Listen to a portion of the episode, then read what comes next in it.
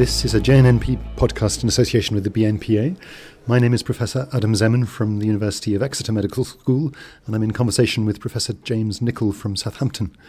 James has given a lecture uh, on uh, approaches to the uh, treatment of Alzheimer's disease, and we're going to discuss that topic.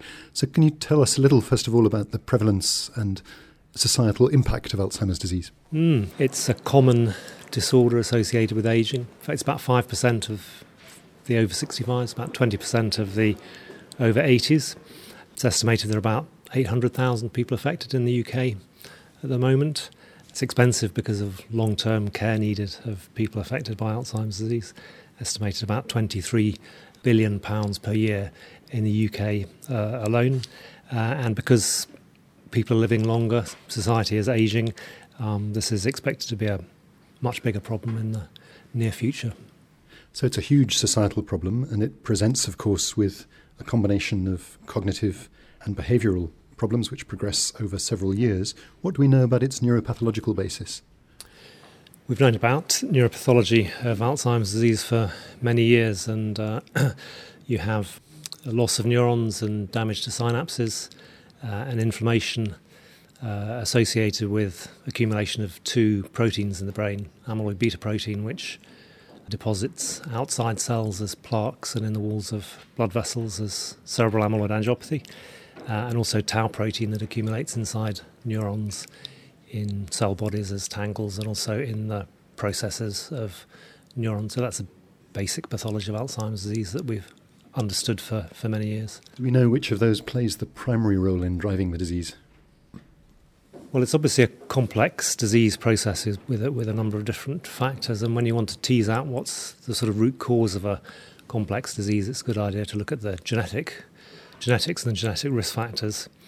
Uh, and these, um, to date, are sort of accumulation of uh, uh, genetic evidence, mainly from the relatively rare familial autosomal dominant cases, which only add up to about 1 or 2% of Alzheimer's disease. Um, these have been studied in depth sort of 10 to 20 years ago mainly, and these pointed very much to mutations in genes that affect um, the production of the amyloid beta protein. Uh, and so the view from that genetic data was very much that uh, it's the accumulation of A beta in the brain that's a sort of triggering or initiating factor in the Alzheimer process. So, can you tell us something about the treatment approach that you've been particularly involved in? Well, so obviously that that sort of background um, gives rise to the idea that well, if if you can sort of counter the effect of the A beta accumulation or, or, remove it from the brain um, or prevent its initial um, accumulation, then you might have a treatment for Alzheimer's disease.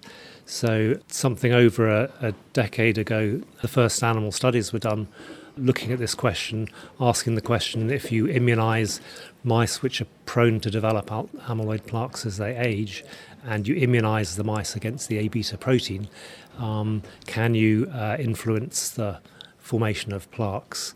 Uh, and those animal studies indicated yes, you can. You can use vaccination either as preventative treatment, so if you do it before the plaques start to accumulate, you can prevent accumulation of the plaques.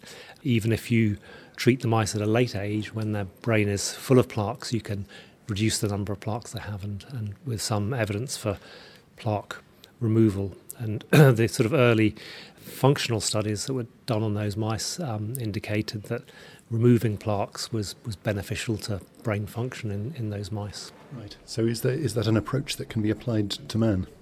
Yeah, so that, that, that idea was, uh, was moved into human clinical trials first um, a little over 10 years ago now, about, about the year 2000, in a, a small study that was um, done by Elan Pharmaceuticals, the company that had done those initial experimental studies, in a relatively small group of about 80, 80 patients with Alzheimer's disease who were enrolled in clinical centres across the south of the UK.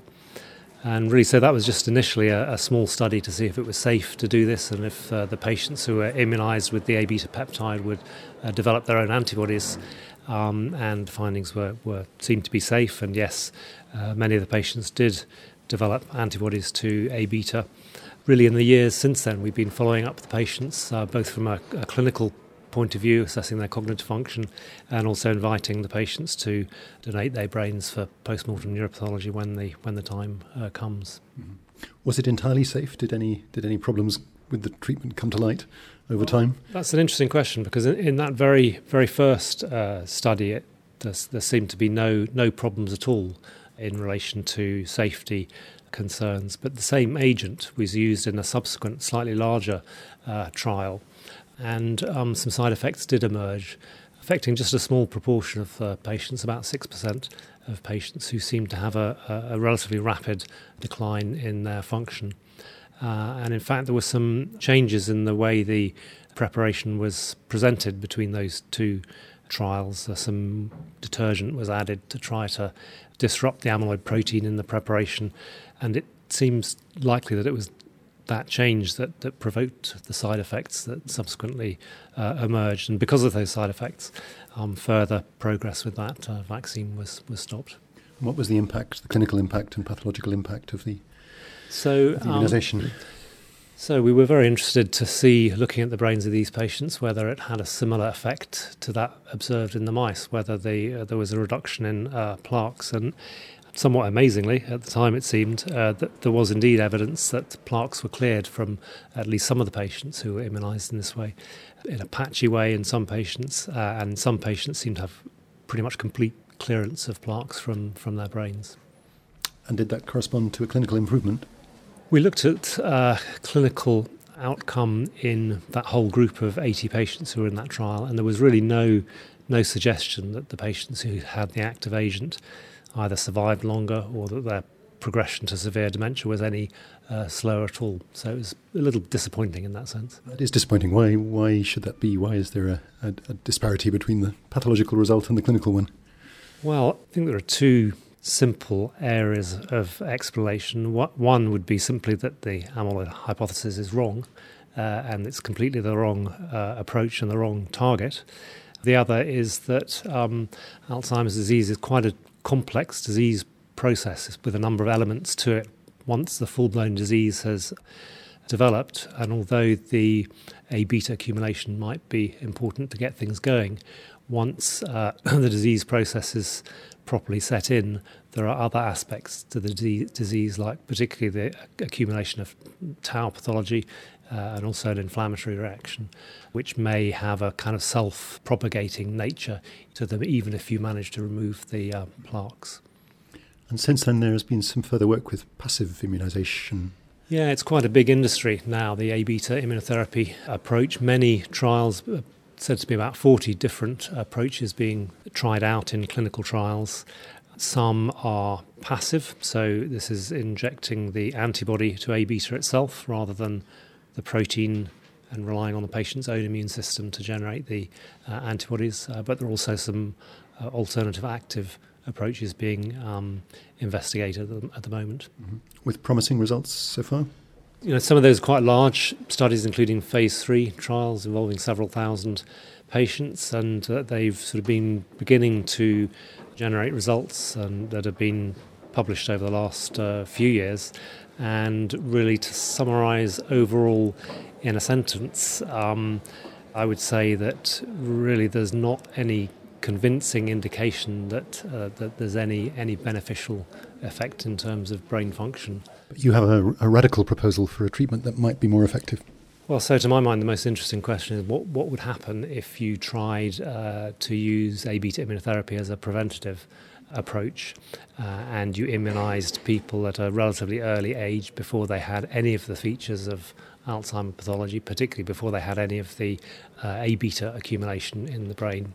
You know, could you prevent the A beta accumulation? Uh, I suspect that you probably could because that was certainly the case in the animal studies.